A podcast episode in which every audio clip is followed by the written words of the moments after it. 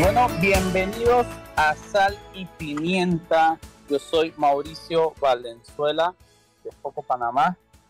Hoy día jueves 15 de septiembre. Ya la gente con plata en el bolsillo, así que tengan cuidado que es cuando todo pasa. Mágicamente cerca de esta fecha es cuando se desatan los retenes por todos lados. Así que cuidadito, cuidadito a la hora de manejar.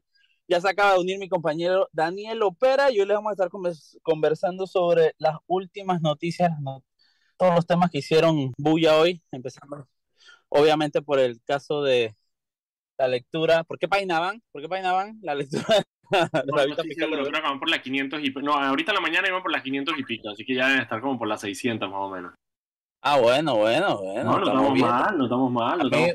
Un pasero me dio de que hoy se la dedicaron a Jaime Ford, el man está hasta la guacha.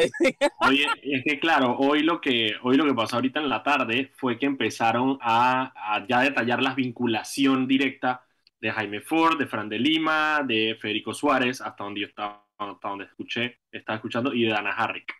Esos fueron los que escuché. Ya hablando ellos en detalle de que, mira, este es el delito. Y el delito se comprueba así. Así que estaba bien interesante. Para mí el de Fran de Lima sigue siendo el más loco de todo. Fran de Lima recibió, al final eran como $7 millones a través de 2 testaferros. Y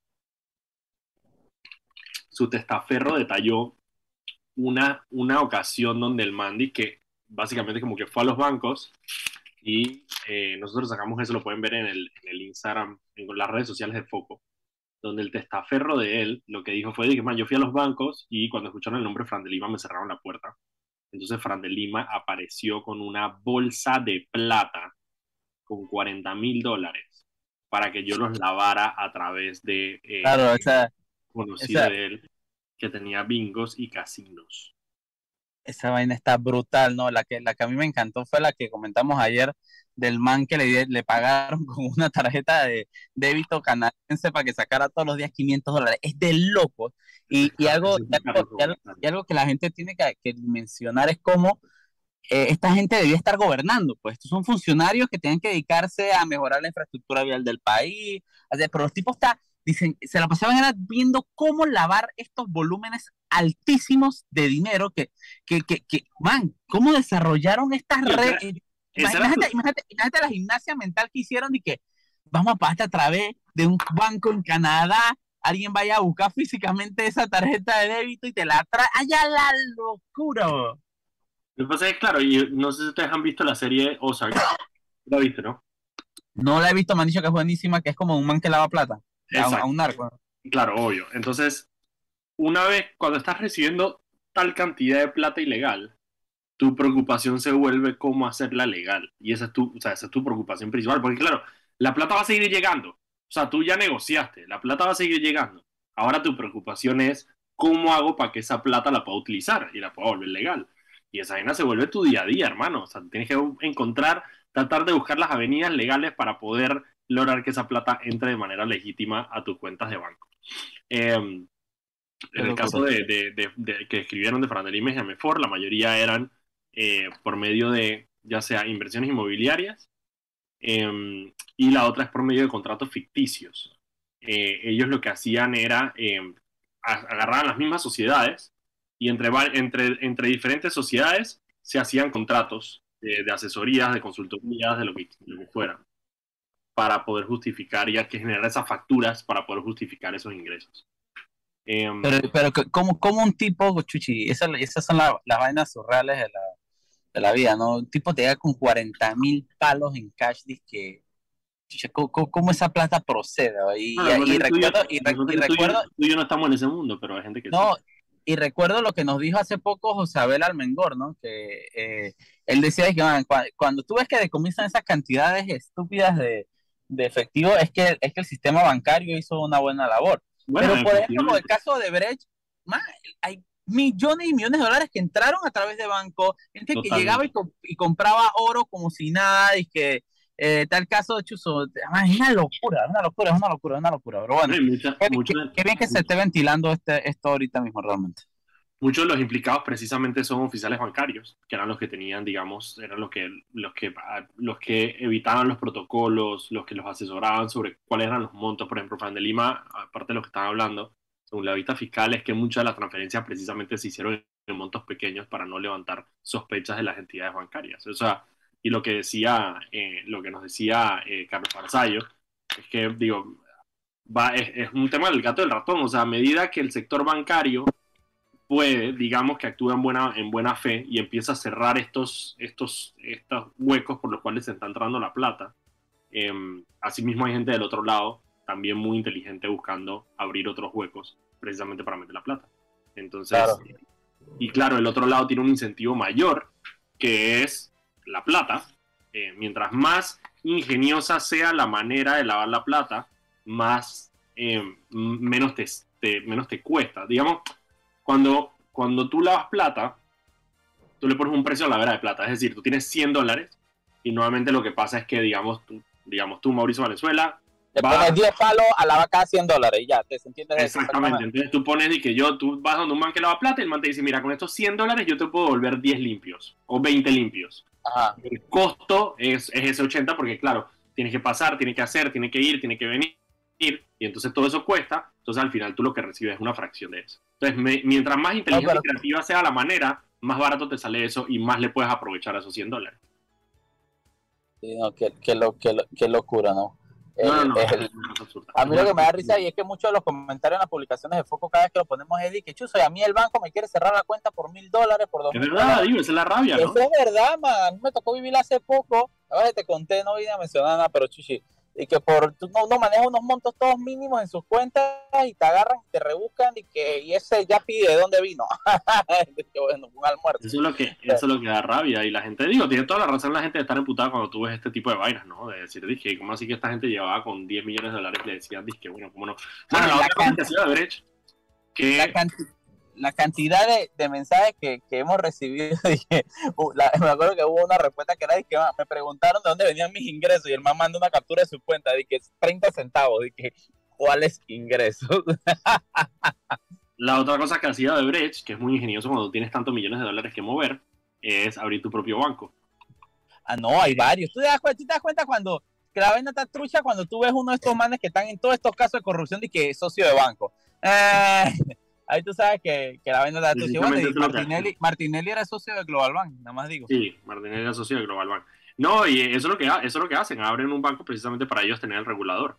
Y lo abren en jurisdicciones donde el regulador no es tan... Digo, si nosotros nos quejamos, y de nuevo, Panamá tiene un mal nombre, pero la regulación bancaria de Panamá es relativamente fuerte, sobre todo comparada con... Estas islas del Caribe, de que vivía y vaina, Tortola, todas estas vainas que son de que tienen cero regulación bancaria.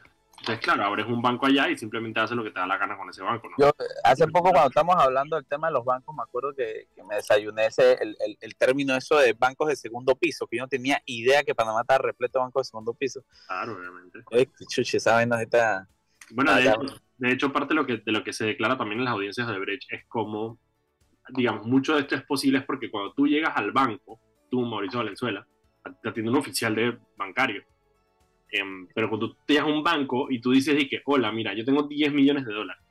No es el oficial de la sucursal, ¿sabes? De aquí el que te atiende. O sea, te dicen, dije, como no, venga, vamos a ponerte en contacto con un ejecutivo que maneja ese tipo de cuentas y esa es la otra persona que te atiende y esa es la otra persona que te ayuda.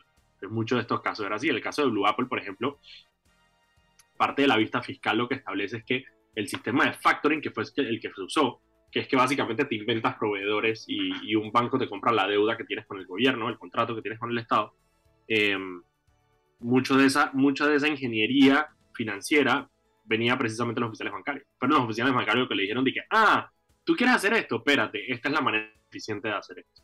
Y ahí es donde cruzan la línea, lo mismo que hablamos con los abogados el otro día. Es decir, digo, a ver, sí, tú tienes que tener los controles como banco para poder hacer que dineros ilícitos nos lleguen a tu cuenta, a tu sistema bancario. Y eso obviamente es tu responsabilidad. Pero una cosa es que pasen tus controles y otra cosa es cuando una persona activamente ayuda a un cliente a sobrepasar el sistema y poder hacer que intencionalmente dinero sucio entre al sistema bancario. Esas son las dos. Eso pasa muchísimo, muchísimo.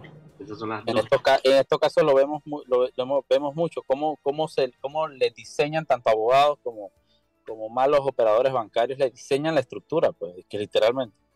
Eso es lo brutal. Ok, oye, Mauricio. Ajá.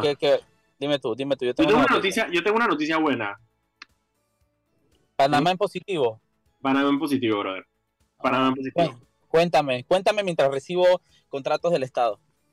La actividad aérea de Panamá está subiendo y está aumentando. Y varias aerolíneas ya han anunciado que van a aumentar las frecuencias de vuelo y van a entrar nuevas aerolíneas al mercado panameño. Uno, la aerolínea Air Transat de Canadá va a hacer vuelos regulares desde Montreal hasta el Scarlett Martínez en Río Ato. Río Ato, bueno, qué bien. Eso está pretty, que vayan a desayunar a Aldar. Bueno, este es parte del intento de ellos de crear la, ¿cómo se llama? La Riviera del Pacífico panameño. La Riviera Coclesana. Pero, ok, yo entiendo todo eso y es súper pretty, pero aquí están poniendo la carreta delante de los bueyes, compa. ¿Qué hacen un pocotón de turistas llegando a Río Ato y no tienen nada, no tienen agua, no tienen infraestructura, no tienen nada más que hacer que meterse en un resort y salir, porque no tienen nada, no tienen transporte público, no tienen, man, es la locura, man, es la locura, y es lo que digo, qué bien que se hayan vuelos, pero al final va a pasar como ha pasado anteriormente, que se abren estas rondas de vuelos y las cancelan a los 6 meses, porque se dan cuenta que los turistas dejan de venir, porque ya el turista tiene hasta cierto punto el resort, y de ahí para allá ya qué vas a hacer. No tienes nada ya, no tienes absolutamente, es un solo peladero y lleno de calles con huecos, es lo único que hay allá. Entonces bueno, tú tienes que desarrollar primero una infraestructura de transporte buena, tienes que desarrollar, man, ¿qué pasa en Río Ato? Y a la gallera del diputado, es lo único que puedes hacer, y a la gallera del diputado Melchor Herrera, es lo único que puedes hacer. Digo, y tú puedes hacer el argumento de que al desarrollar la Riviera con todo incluidos, está bien, puedes atraer un cierto mercado, pero es que también todo incluido nomás hay 2. Exacto, sí, pero cuando tú vas a estos lugares similares, lleno de todo incluido, tú vas al todo incluido, pero tienes una vida nocturna afuera, que puedes ir a discoteca, puedes hacer tours por el área cerca. Ahí tú estás, llegas al aeropuerto, te metes allá al de Cameron o al otro, tienes que agarrar un bus como por 3 horas para ir hasta el valle o para ir para otro lado. Te dicen, bueno, sí, venga para la ciudad, 4, te traen de allá para la ciudad para que vengas de shopping, para después regresar. Entonces es una pesadilla logística para el turista, ¿no? Entonces, man, tampoco. Uno cuando va a un lugar de vacaciones, uno quiere tener todo ahí, ¿me entiendes? Cuando uno va a ese tipo de destino, uno quiere tener todo ahí. Justamente ya. Por eso baja un todo incluido. Justamente por eso. Esa es la otra cosa que yo conversaba con Miguel Batista, que no lo conversamos ayer, pero lo conversaba con él, y es que, digamos, Pedasí está empezando a sufrir de lo mismo, que es que tú tienes el pueblo de Pedasí, que es súper bonito, y que da para poder tener como que infraestructura turística pretty. Pero todo se está desarrollando en Venao. Obviamente porque en Venao es donde está la playa. ¿Cuál es el problema? Si tú no logras atar eso, o la infraestructura no está dada para que tú puedas ir desde Venao a Pedasí de manera fácil y sencilla, la gente se aburre, porque obviamente tú... No solo eso, mira, y te digo que yo frecuento mucho esa área. A mí me ha tocado ver, lamentablemente, turistas pidiendo ride desde Venao a Pedasí y viceversa, porque no hay un bus, no saben cómo agarrar transporte de un lado al otro, no hay transporte de un lado al otro, entonces es bien foco. Entonces, si tú tienes un hub turístico en Venao, lo más lógico es que tú desarrolles Pedasí, precisamente porque Pedasí tiene más, o sea, Pedasí te da para que la infraestructura te genere restaurantes. Claro, en Venao no tienes tanta Venao no tiene eso, en Venao lo que tienes son los hoteles, y obviamente la playa y el ambiente, pero digamos, si tú estuvieras en un hotel en Venao y quisieras hacer algo más, te tienes que ir hasta Pedasí. Lo cual está bien, está perfecto, porque así tampoco queda ahí al lado 20 minutos, media hora.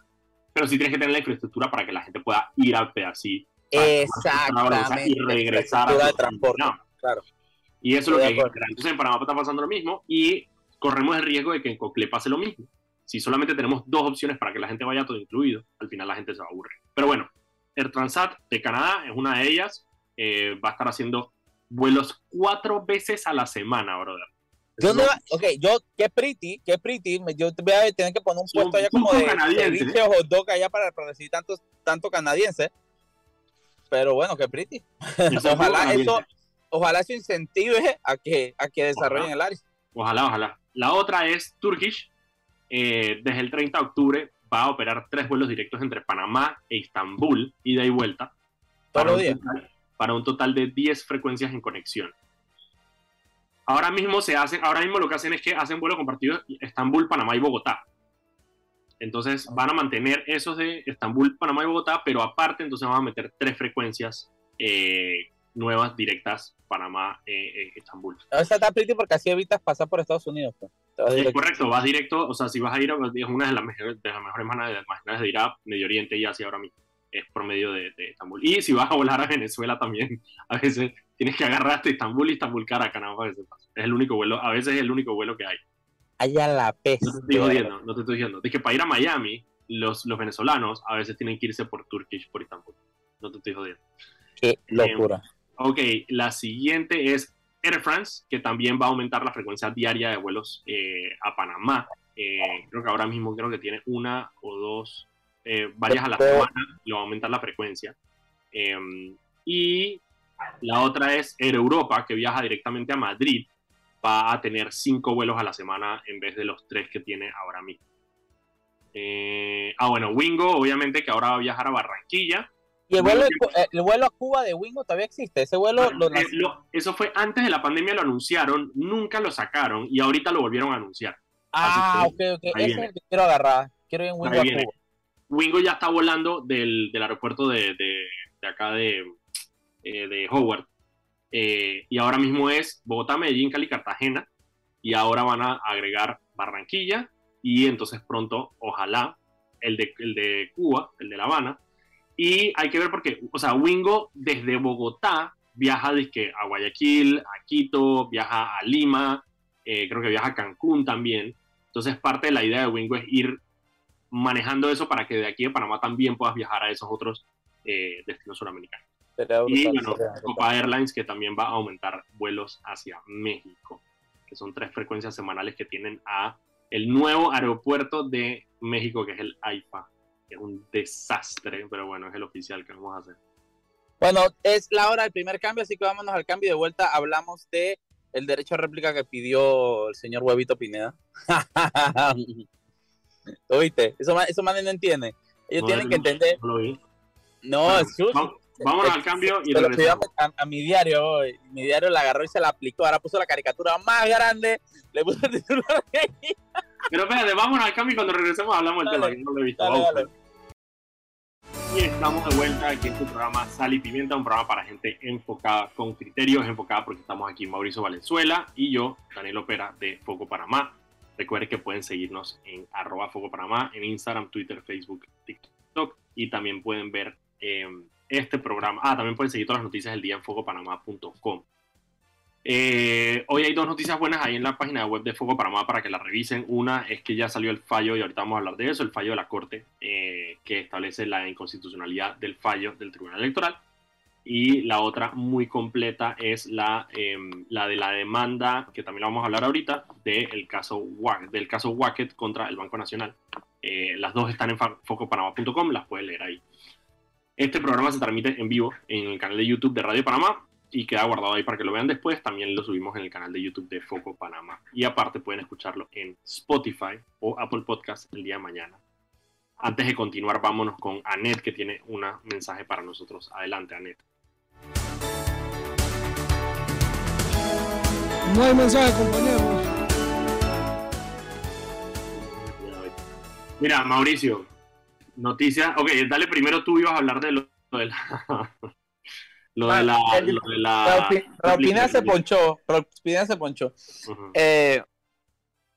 ¿Cómo se llama? El man se volvió loco y le pidió un derecho a réplica a mi diario por una caricatura que sacó Hilde, en la que salía Etelvina. Por una caricatura. Okay. Ajá, por una caricatura. Que salía Etelvina dándole un certificado de diploma de la UNACHI a Raúl Pineda con cabeza de huevo. Pero por toda la defensa que le hizo, pues tú sabes, ¿no? Estos días que el man andaba poniendo el pecho por Etelvina. Entonces el man se pone loco y le pide un derecho a réplica y manda una carta larguísima diciendo que él no tiene ningún título de la UNACHI.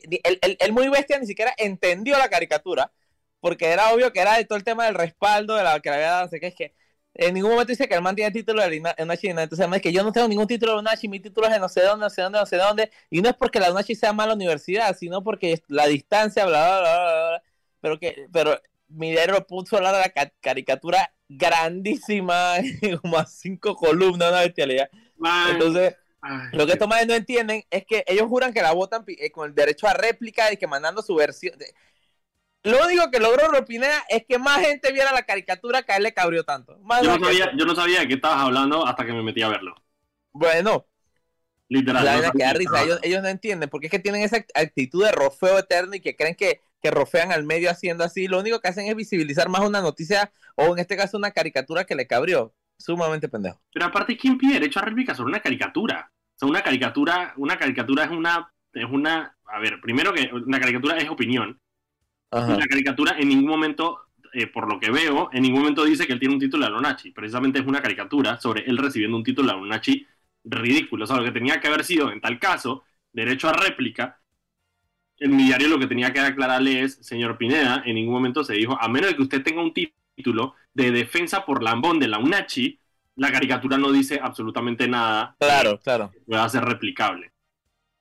Ay, Dios mío. Pero a mí me da risa porque la estaba leyendo y efectivamente, como tú dices, lo que me da risa es que el man, uno procede a enumerar todas las maestrías y la vaina que tiene. Pero dos, sale también a decir que no, es una prestigiosa universidad que no sé qué, Lo que yo no entiendo es la defensa. Yo entiendo la defensa de Raúl Pineda, la UNACHI, desde el punto de vista... A Raúl Pineda le gusta cazar peleas. Eso es algo que él es bueno. Pero yo no creo que esto es un tema de cazar peleas. Yo creo que este es un tema de que la planilla, que la UNACHI significa algo para muchos diputados. Para muchísimos diputados. Que yo sospecho que es simplemente un nido de planilla. Es una planilla para ellos. Bueno, la UNACHI tiene $90 millones de presupuesto. O sea, ese presupuesto no lo tienen... Hay algunos ministerios que no tienen ese presupuesto. Y lo tiene la UNACHI. Eso es muchísima plata que tú puedes usar para muchísimas cosas. Estamos hablando de personal, estamos hablando de contratos, estamos hablando de muchísimas cosas que puedes hacer con esos $90 millones. Y conociendo cómo funciona el cuartito de la Asamblea Nacional, no duden que los diputados tengan algún tipo de interés en ese presupuesto, lo cual es lógico, pues es lo mismo que hacen con otras instituciones. Así que absolutamente nada raro que eso sea lo que esté sucediendo. Exactamente. Ok, yo tengo otras por acá. Vamos primero con la de Wackett. Wackett le puso una demanda hace rato a el Banco Nacional de Panamá, el banco estatal.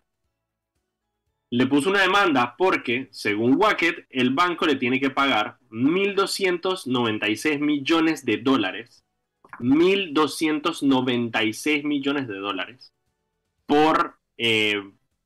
por la venta de Soho Mall, ¿verdad? Recordemos que Wackett entró en la lista Clinton, que no tiene nada que ver con Panamá, es una lista administrativa del Departamento del Tesoro de Estados Unidos, que lo único que hace es que designa a ciertas personas o entidades financieras que no pueden hacer negocios o ningún tipo de transacción con empresas estadounidenses. Eso es lo que es la lista Clinton. La lista Clinton lo que hace es que restringe tu posibilidad de hacer transacciones con empresas gringas. ¿Cuál es el problema? Bueno, que Visa es gringa, o sea, cualquier cosa... La plata que tú manejas no puede entrar en el sistema financiero gringo y eso es muy difícil, por ejemplo, para un duty free, como es el caso de la Riviera de Wackett, y era el caso de Soho Mall. ¿Qué fue lo que pasó con Soho Mall? Wackett había construido Soho Mall con deuda adquirida de bancos y a la hora de que él entró en la lista Clinton, los bancos llegaron donde el Estado panameño y le dijeron, mira, ¿cómo vamos a hacer? Porque yo tengo $400 millones aquí que le presté a este man y yo necesito recuperar mi plata.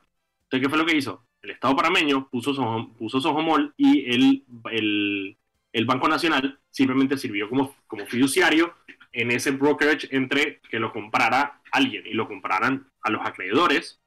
Un grupo mexicano le compró a los bancos, básicamente la deuda. Y Wackett está pretendiendo que el Banco Nacional le pague $1,200 millones por esa transacción. Uh-huh. Solamente para que tengan una idea, $1,200 millones es, si no es el doble, es casi el doble del patrimonio del Banco Nacional de Panamá. O sea, de la plata que tiene el Banco Nacional de Panamá para manejar hipotecas, para manejar todos los cuentavientes, la gente que tiene cuentas en el Banco Nacional.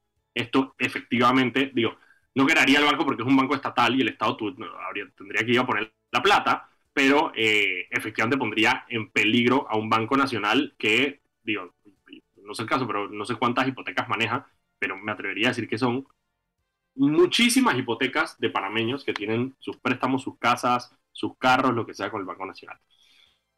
Entonces, el magistrado Abel Zambrano había admitido la demanda de Wackett por 1.200 millones de dólares y el Estado panameño, tanto el Ministerio de la Presidencia como la Procuraduría de la Administración, apelaron la admisión de esa demanda y la Corte les concedió la apelación a esa demanda.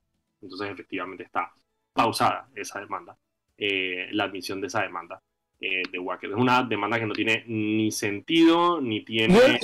A mí lo que me molesta de todo esto es que la gente le cuesta entender eso y quiere andar victimizando a Wackett, chuchi, cuando la realidad es que, número uno, eso, ya, los Estados Unidos no hacen esas vainas a lo loco. Eso es un proceso larguísimo. Si fuera a lo loco, ya Martinelli estaría con esa lista, pero desde hace, ¿me entiendes? Hace mucho rato. Entonces, Eddie, ¿qué más? ¿Entiendes? Número uno, el Estado panameño no puede hacer nada porque es una decisión de los Estados Unidos con sus ciudadanos y sus empresarios. Es de Estados Unidos diciendo, ¿sabes qué? Se le prohíbe a cualquier ciudadano o empresa de mi país hacer negocios con esa empresa de ese otro país. Ya. ¿Qué puede hacer el Estado panameño? Absolutamente nada. Literalmente, absolutamente nada. Entonces la gente dice que, ay, Varela, ay, no sé quién, que el Estado no se le para firme. Entonces, ¿por qué el Estado se tiene que parar firme por un tema meramente de soberanía de otra nación? El Estado Panamá tiene todo el derecho. Dinero, no más. O sea, ¿para qué más se va para firme? O sea, no entiendo. Panamá tiene todo el derecho de decir, dije, ¿tú sabes qué? Mi país no puede hacer negocios con esta empresa de otro país porque es corrupta. Total. Tienes todo el derecho a hacerlo. ¿Cuál es la diferencia? Que Estados Unidos, que Estados Unidos te diga que no puedas, que nadie puede hacer negocio contigo, te vuelve bestia, porque dependemos demasiado del sistema económico gringo, desde las tarjetas de crédito, bancos, etcétera, etcétera, etcétera, etcétera, materia prima, mil vainas. Entonces, pero al final el Estado no puede hacer, el Panamá no puede hacer ni debe hacer nada.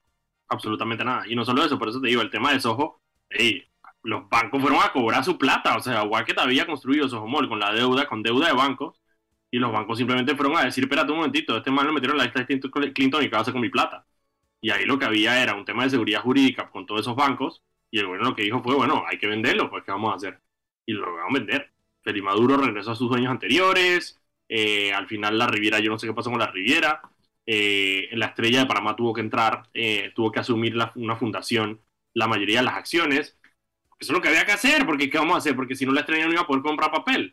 No tiene nada que ver con Panamá, es simplemente que... Pero Wackett sigue siendo dueño de la estrella. Aquí queremos hacernos los pendejos y Wackett sigue controlando la estrella. Wackett fue la vez pasada a una reunión con cabezas de medios en la presidencia. Entonces queremos estar haciendo papeles de que que se la quitaron a Wackett. ¿Quién está ahí? Ahí está el perro y el Oyalfaro ahí controlando la estrella cuando es Wackett el que lo está haciendo. Todo el mundo le rinde cuentas a Wackett. Cuando ahora Wackett lo que hace es que le paga cash a todos los proveedores en el aeropuerto y los negocios que tiene, porque está en la lista cliente. Entonces aquí quieren estar haciendo papelones y que como que nadie supiera. Exacto. Entonces, claro, esa demanda de 1.290 millones de dólares no tiene ningún sentido. Y lo que haría sería poner en serios aprietos al banco estatal más importante que tenemos en Panamá. Me parece lógico que la Corte Suprema haya admitido la demanda sobre esa admisión de la demanda. Y vamos a ver qué pasa, a ver si Wackett se mantiene, si Wackett vuelve a presentarla, no sé cuál es el proceso legal ahí, pero lo que sí es que no podemos dejar que simplemente una persona porque no la puede agarrar con Estados Unidos, la agarre con nosotros. Al final lo que tiene que hacer es su pelea en Estados Unidos, y tengo entendido que la está haciendo, y eso es lo que hay que hacer. ¿Cuál es el problema? El problema es que no es un proceso judicial en Estados Unidos, a diferencia de un proceso judicial donde simplemente contratas un abogado para que te represente. En el caso de la lista Clinton, que es una decisión del Departamento del Tesoro, es un trámite administrativo. Y el trámite administrativo tiene que ser, de alguna manera, demostrarle a Estados Unidos que tú no deberías estar en la lista Clinton. ¿Y cómo lo demuestras? No sé, no tengo ni la más mínima idea. No tengo la más mínima idea de cómo funciona eso. Pero lo que sí sé es que nosotros acá en Panamá no podemos hacer absolutamente nada. Y de nuevo, es una pelea del señor Wackett con el gobierno de los Estados Unidos. Y que vaya y lo pelee y demande allá si le da la gana. Pero me parece que es extremadamente injusto que todas las personas, los panameños que al final tendríamos que sacar la plata para poder salvar al Banco Nacional, le tengamos que pagar al señor Wackett el pleito que tiene con Estados Unidos y con la lista Clinton. Absurdo. Ok, la otra noticia que tenía para acá. No, vámonos al cambio primero. Vámonos al cambio. Bueno, vámonos a la zona y 32. Vámonos al cambio y cuando regresemos les hablo de las nuevas medidas que tomó el gobierno en materia de salud y de COVID. Nos vemos después del cambio. Y estamos de vuelta en su programa Sentimienta, programa para gente enfocada con criterio. Estamos aquí Mauricio Valenzuela y yo, Daniel Lopera, de Foco Panamá. Nos puede escuchar todos los días de lunes a viernes a las 6 de la tarde aquí en Radio Panamá. Además nos puede seguir en @Foco Panamá en todas las redes sociales. Mauricio, tengo, ¿con qué iba antes de? Es que tengo dos noticias. Una noticia y un rant. La noticia tiene que ser el Tribunal Electoral. Ajá, va para allá. El Tribunal Electoral.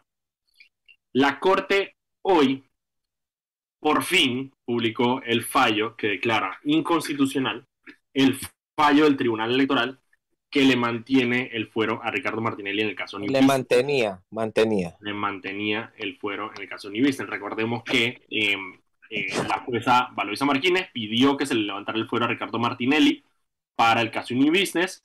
Ricardo Martinelli en su momento adujo que él estaba pasando por un proceso interno de su partido, que eran las elecciones de Juventud y la Mujer, y una jueza administrativa del Tribunal Electoral le levantó el fuero, pero luego el pleno del Tribunal Electoral le reversó eso y le mantuvo el fuero en su momento.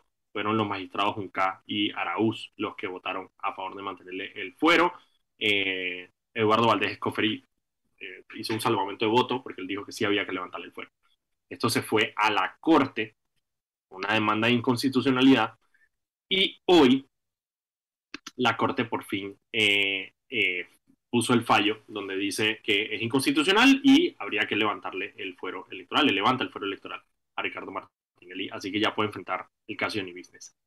Ya leí el fallo y, aunque pensé que iba a ser más fuerte contra el Tribunal Electoral, porque digamos, si lo están declarando inconstitucional y el razonamiento es que ellos se extralimitaron en sus funciones al entrar a valorar el tema del principio de especialidad. Yo pensé que iba a ser más fuerte contra el Tribunal Electoral. Digo, ¿qué más fuerte lo quieren? Le está diciendo se extralimitaron, no se tocaron algo que no les compete. ¿Qué tú querías que le dijeran? ¿De qué? Yo sé. ¿Tú querías que lo rofiara? ¿De qué? Sí, eso es más o menos. Ese rofeo le tocará al Ministerio Público. Yo honestamente pensé que le iban a rofiar un poco más. Voy a leer las dos claves, digamos, de todo el fallo que dice. Se hace evidente entonces que el Tribunal Electoral, en sede de alzada, rebasó su competencia material y funcional y se adentró a emitir conceptos respecto a un asunto de competencia privativa del juez penal, que inclusive ya fue aducido por la defensa técnica del señor Martinelli Berrocal ante la jueza tercera liquidadora de causas penales del primer circuito de Panamá, refiriéndose a Valoisa Marquínez. Y la otra frase que también recalcan lo mismo dice: dicho esto y remitiéndonos nuevamente a las competencias del Tribunal Electoral, estima el pleno que las mismas son diáfanas, claras en su extensión y no admiten interpretación alguna. 2 puntos. El Tribunal Electoral es competente para cumplir y hacer cumplir la ley electoral en la República de Panamá. En ese aspecto, no era dable al Tribunal Electoral analizar si en favor del señor Ricardo Alberto Martínez Berrocal se reconoce o debe reconocer el principio de especialidad. Principio este que es ajeno por su naturaleza al proceso electoral. Para mí está clarito, la Corte dijo... Estos manes se extralimitaron en sus funciones. De ahí lo que viene es que hay una denuncia por extralimitación de funciones que está en este momento en manos del procurador Javier Carballo, y Javier Carballo entonces tendrá que tomar una decisión con este fallo sobre si lleva adelante el proceso o no frente a la Corte. Recordemos que en el caso de los magistrados del Tribunal Electoral, las Cortes son los que los enjuician, pero el fiscal sigue siendo el procurador.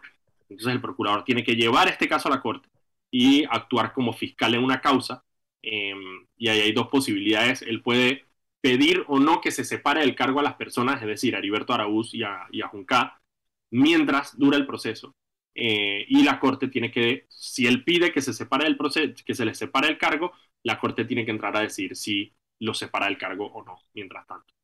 Así que podemos tener una medio crisis en el Tribunal Electoral en el tiempo próximo, en medio de un proceso de recolección de firmas y cuando los partidos el próximo año empiezan ya a hacer sus procesos internos de elecciones. Not good, pero bueno, ellos se lo buscaron por andar dando principio de especialidad cuando no tenían que meterse en eso. ¿Tienes comentarios, Mauricio? Yo digo, yo lo veo bien. Yo creo que ellos van a tener que pagar por sus acciones, por haberse metido a tocar temas que solo beneficiaban a Ricardo Martinelli de manera muy sospechosa, sin necesidad de hacerlo. Y yo creo que eso tiene sus consecuencias. Y querían ser lisos, reuniéndose a tomar tragos ahí con Camacho en su apartamento y después sacando fallos que benefician a Martinelli, que era a leguas inconstitucional. Bueno, ahí está, señor Junca, ríase y tira besito, porque parece que cambiaron los tiempos y ahora sí les va a tocar rendir cuentas por sus acciones. Heriberto sale ya este mes que viene, así que le da igual, sí, pero Junca va a tener que pararse firme y justificar el por qué hizo eso. Algo que... Yo no sé cómo es el proceso, digo, no sé cómo es el proceso del tema. Demasiado sospechoso, man. Esto no tiene sentido. Es como que te pregunten y que, oye, no sé, es que es tan irreal, es surreal, porque el man le están preguntando por una vaina y el man responde otra vaina. No, bueno, efectivamente es como si, no sé, la jueza Valoisa Marquínez, en el proceso penal que se le sigue por el caso de Odebrecht a Ricardo Martinelli, salga a decir que Ricardo Martinelli no puede ser el presidente de RM. O sea, eso no tiene sentido. Lo de ella es penal. El tipo es culpable o no, vale ir a la cárcel. No tiene nada que ver con si él es candidato o no es candidato.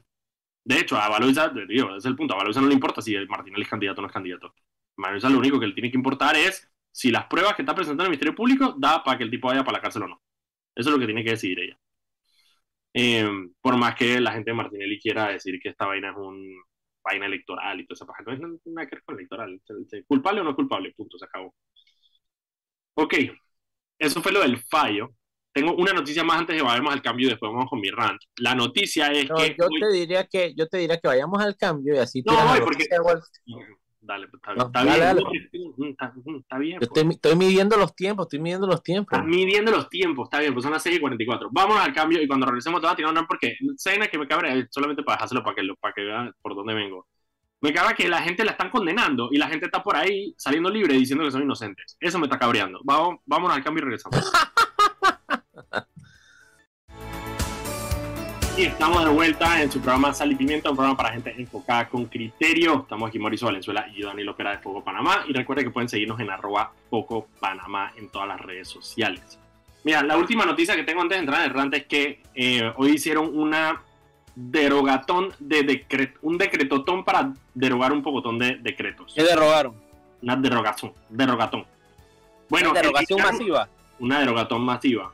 Eliminaron la limitación que había de aforo y de distancia que todavía quedaba del COVID, del tiempo del COVID. Obviamente ya era hora, ya nadie la estaba respetando igual, pero eso a pedido de, tengo entendido, de los gremios de bares y restaurantes que estaban pidiendo que se limitara, porque aparentemente sí habían tenido estas situaciones donde gente del Minsa todavía hasta el sol de hoy iba a bares y restaurantes a joder por el tema del aforo. Así que ya lo eliminaron. Obviamente hemos avanzado mucho con el COVID, ya la gente está vacunada, ya la gente le dio, ya la gente tiene inmunidad, ya ni siquiera la gente se hace testing, simplemente dice que bueno, tengo COVID y ya. Y la otra es que eliminaron el requerimiento de hisopado y prueba de QR para entrar a Panamá para turistas. Esto obviamente va a ayudar al turismo porque asumimos que apenas quites esta prohibición, la gente se va a sentir más libre de poder venir a Panamá. Si no tienes que andar con la vaina de que si el Paco, la vaina, el QR, el hisopado, lo que sea. Así que vamos a ver qué pasa. Y aparte, derogaron otro pocotón de decretos que no detallaron, o sea, detallaron los números de los decretos solamente. Así que vamos a tener que revisar uno por uno para ver cuáles fueron los decretos que derogaron.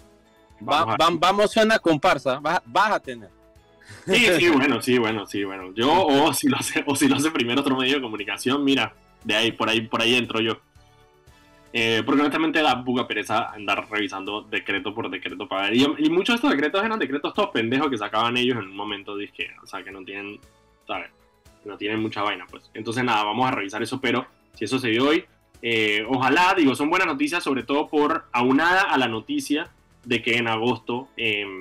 Copa repuntó en los vuelos que había tenido a nivel internacional y el aeropuerto Tucumán también volvió a estadísticas de movilidad de personas de antes de la pandemia. O sea, que está repuntando el tema de los viajes y con ello, en teoría, debería repuntar también el turismo nacional y beneficiar a muchísimos actores que dependen de ese rubro y que fueron uno de los rubros que más se vio afectado durante la pandemia. Mira, te voy a decir mi rant. ¿Tú te acuerdas de Dámaso García, no? Claro, el exalcalde condenado y todo.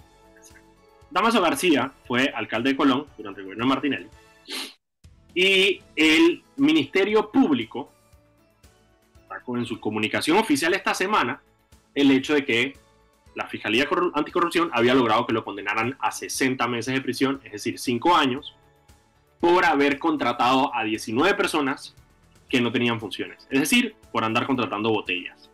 ¿Ok? El alcalde dio una entrevista esta semana, lunes o martes, no recuerdo bien, en un medio de comunicación, digo, si te puedes imaginar en cuál. ¿TV? Es correcto. Donde el man salió a decir que eso era mentira, que él no estaba condenado, que eso no había pasado. Obviamente el periodista de Next ni siquiera le dijo, y que, pero señor, hay un tuit del ministro, o sea, hay una comunicación oficial del Ministerio Público. El periodista no le dijo absolutamente nada. Él simplemente salió a decir que él, eso es mentira, que es fake news, que él no está condenado, que quién le dijo a ellos que él estaba condenado. Oye, qué bestia, pero qué descaro el de este man de salir a decir simplemente que él no está condenado cuando hay una comunicación oficial que dice que está condenado. Pero aparte de eso sale con esta vaina toda loca que dice que, porque claro, como eran dos delitos diferentes, el de él que el de las personas que él había contratado, como no eran funcionarios de manejo, y el delito era diferente, ese delito ya había prescrito. O sea que esas personas no fueron parte del proceso, ya se había prescrito eso. El de él no. Y él salió a decir que bueno, que si las otras personas las habían soltado, que porque él no, pues. Completo, o sea, sin conocimiento de cómo funciona el tema de la prescripción de los delitos. Entonces sale con esta diatriba y empieza a decir de que, pero entonces eso quiere decir que, eso, si a mí me pueden declarar culpable por eso, quiere decir que cualquier funcionario que tenga acceso a firmar planilla puede ser condenado y le puede pasar lo mismo si te contrata a personas que no van a trabajar. Yo dije, sí, mira, estoy de acuerdo contigo. Mira, así que así funciona, pues. 100%. Entonces, ese fue uno. Y yo dije, bueno, me agarré rabia con Dámaso y vaina, no sé qué. Está bien, normal, no pasa nada. Después, martes, lo mismo, salió del Ministerio Público diciendo que, no sé si fue el del Ministerio Público o el órgano judicial, que decía que la ex defensora del pueblo, Patria Portugal, había agotado su recurso de casación y que habían confirmado el hecho de que está sentenciado a 8 años por peculado por el contrato, los contratos de asesoría de imagen y de página web. Y Patria Portugal comenta de su cuenta de Instagram en una publicación de Foco que ella es inocente y que ella no hizo nada malo y que la justicia... Señora, la justicia ya pasó en 3 instancias. Ya, o sea, ya pasó por una investigación del Ministerio Público, ya una juez la declaró culpable y después en casación la Corte Suprema dijo efectivamente esta señora tiene que cumplir su sentencia porque es culpable. O sea, ¿Qué clase de delirio usted tiene que tener para salir ahora y tenerla? O sea, es que tener el tupé, el descaro de salir a decir públicamente que usted es inocente. Cuando ya ha habido 2 instancias judiciales que se han reafirmado en el hecho que usted es culpable, de que usted efectivamente no utilizó el dinero de la manera correcta y hubo un desvío de fondos. Y eso no está bien, es ilegal y usted está condenada a 8 años por eso. Pero es que al final es lo único que les queda, mentir. Porque saben, ¿sabes por qué lo hacen tan descaradamente? Porque saben que la gente se los cree. Yo he visto a la gente que agarra y dice, salió, lo mismo pasó con... Ahora con la tercera, de la... Y ese era mi tercer punto, el de la pastora, el de Melissa, la esposa del alcalde Cumberbatch. La señora la condenan por peculado, porque aparte... Porque salió el video de que pusieron ahí, de que no, que ella consiguió los permisos para su licencia así. La man pidió una licencia con sueldo para irse a ser pastora. Obviamente, director de carrera administrativa salió y dijo, espérate un momentito, tú no puedes pedir, o sea, por más que te lo dé el ministro de Economía y Finanzas, tú no puedes andar pidiendo una licencia con sueldo para ir a ser pastora. Entonces, o sea, ¿eso en qué cabeza cae? Entonces, efectivamente, la señora la condenaron por peculado porque cobró $11,000 que no tenía por qué cobrar, porque de nuevo, tú no puedes andar pidiendo una licencia con sueldo para ir a ser pastora. Y entonces sale ahora la señora diciendo, el abogado de ella, que no me acuerdo, creo que es Víctor Orobio, no estoy seguro quién es, no quiero tampoco, no me acuerdo quién es el abogado. Así que la condena no significa nada. ¿Es Víctor Orobio? Sí, sí, sí. Ok. Sale Víctor Orobio a decir que la condena no significa nada. Porque todavía tienen, porque todavía van a apelar y eso fue una injusticia y en la apelación se va a mostrar. Está condenada. Está condenada. ¿Y la apelación lo puede revertir? Claro que sí. Es para eso están las instancias judiciales. Efectivamente. Pero en este momento, la señora está condenada por peculado. La señora se robó la plata del Estado. Y lo puedo decir porque está condenada. Una condena no significa nada. ¿Quién le dijo a usted que una condena judicial no significa nada? Una condena judicial significa que usted está condenado, punto. Y la otra, la última, sí, la última, fue Fran de Lima, yendo al caso de Brecht, a salir a decir lo mismo, que él no había hecho absolutamente... Fran de Lima está condenado por falsificación de documentos. Si usted está aferrado por esta condena, le prescribió el delito de corrupción, pero ahora está siendo procesado por blanqueo de capitales, ¿no? Y es el actor principal de la vista fiscal de Odebrecht, prácticamente. Tiene dizque, el rol protagónico. Malete, okay. Come bolsas de cash, el papá, todo, lo tiene todo. Entonces yo no entiendo a esta gente en qué planeta vive, como dices tú, efectivamente, porque la gente se lo cree, pero estamos bien mal, hermano, en el tema judicial, cuando hay abogados que pueden salir a decir que una condena no significa nada y que una condena no prueba que su cliente sea culpable. ¿Quién le dijo a ese abogado que una condena no comprueba? La condena efectivamente lo que hace es decirme que una persona es culpable, porque una persona se le investigó y un juez llegó, vio las pruebas y dijo, escuchó la otra parte y dijo, sí, efectivamente esta persona es culpable. Entonces, de verdad que Chichi me tiene, porque fueron cuatro en una sola semana, que simplemente sale con el tupé de decir de que no, aquí no pasó absolutamente nada. Pero es lo mismo, man, es lo mismo. Es que obviamente ya lo vamos a empezar a ver a niveles más bajos cuando tú tienes un expresidente que hace exactamente lo mismo y te dice y te miente, dice que no, mis hijos no tienen nada que ver que hayan aceptado haber lavado dinero. Dice, ¿cómo que no? Si tú... bueno, no, no la acepta, no la acepta. Entonces la otra, claro, por eso te digo yo, o sea, digamos, que Martinelli lo diga, Martinelli al fin y al cabo es un actor político y está ahí gritando y toda la vaina y tiene la palestra y tiene el partido, papá. ¿Quién chucha está persiguiendo a Patria Portugal? ¿Tú me puedes explicar quién está persiguiendo a Patria Portugal? O sea, ¿qué tipo de amenaza política? La justicia, Daniel. ¿Qué tipo de amenaza política representa Patria Portugal para nadie? Para que tú me digas, y Dámaso García lo mismo, dije, es que no quieren que corra mi hijo, que tiene mi mismo nombre. Señor, yo no sé quién es su hijo. Exacto, o sea, y que me acuerdo de quién es usted. Me acuerdo de usted porque caminó sin camiseta por toda la ciudad. Literal. O sea, le dice que esto es una conspiración porque no quieren que mi hijo corra. Señor, ¿quién es su hijo? O sea, honestamente, ¿quién es usted? Para que usted venga a decir que esto es un complot de la justicia que quiere manipular. Man, te lo juro que me tienen... Acepten su condena, man, hagan su penitencia, vayan a la cárcel o conmuten su condena y salgan y hagan las paces y vuélvanse mejor persona, yo qué sé, pues vayan a la iglesia, una vaina así, pero... O sea, pero salir simplemente a decir y a repetir como papagayo y a decir que ustedes son inocentes, cuando están condenados por la justicia, no me jodas, brother. Te lo juro que es que me enervó esa vaina. Esto, o sea, 3, 4 en una sola semana me tiene cabreo esa vaina. O sea, es que son las condenas de este país, entonces no son nada, pues. Entonces una condena no es nada, una persona condenada no. ¿Quién? Ventura, Ceballos, inocente. ¿Quién le dijo a quién dijo que él asesinó a esas personas? ¿Quién? Exactamente. Medialuna. Ah, tú conoces a Medialuna, tú viste, tú lo viste hacer algo, ¿no? Está condenado, estuvo condenado, sí, pero eso no significa absolutamente nada. Sí. El descaro es que tiren esa frase. Una condena no significa nada, de que, man, justamente significa todo. Dije, yo, man, significa eso, significa que usted es culpable. Dije, no, dije, el tiempo ya lo probó, el tiempo ya fue y ya vino y usted sigue siendo culpable. Usted era inocente cuando entró en el proceso. En el momento que un juez dice, sí, efectivamente usted es culpable, ya, chao, no hay nada que hacer. Vaya, apele y bueno, de repente si la justicia encuentra que hubo algo malo, listo, perfecto. Pero mientras tanto, en este momento, usted es culpable. O lo mismo que pasa con el alcalde Arraiján. El alcalde Arraiján simplemente no aparece, pues, y él mata culpable. Ah, no, que es inocente. No, no es inocente, está fugado. Bueno, fugado ni tan fugado, porque todo el mundo sabe dónde está, pero... ¡Nuevo emperador! Mira... Son las 7 de la noche, traté del último bloque de mantener, tú sabes, no, el jueves de indignación un poco, ya que nuestro amigo Gomaosa está de viaje y no podía estar aquí con nosotros hoy. La próxima semana ya se reincorpora. El man está siendo famoso por allá haciendo charlas sobre cannabis medicinal y vaina. Ya la vida, ¿quién lo ve? En los United States. En los United. Así que, bueno, nos vemos mañana. Mañana, no sé a quién tendremos... Hace rato que quiero... Vamos a traer a alguien cultural, loco. Vamos a traer algo. ¿A quién quieres traer? Vamos a ver. O a alguien del Smithsonian, lo que a mí siempre gusta hablar de... con la gente. Déjame preguntarle a Héctor Guzmán, pues. Dale, pues. Nos vemos mañana a las 6 de la tarde aquí en Sal y Pimienta en Radio Panamá 94.5. Nos vemos.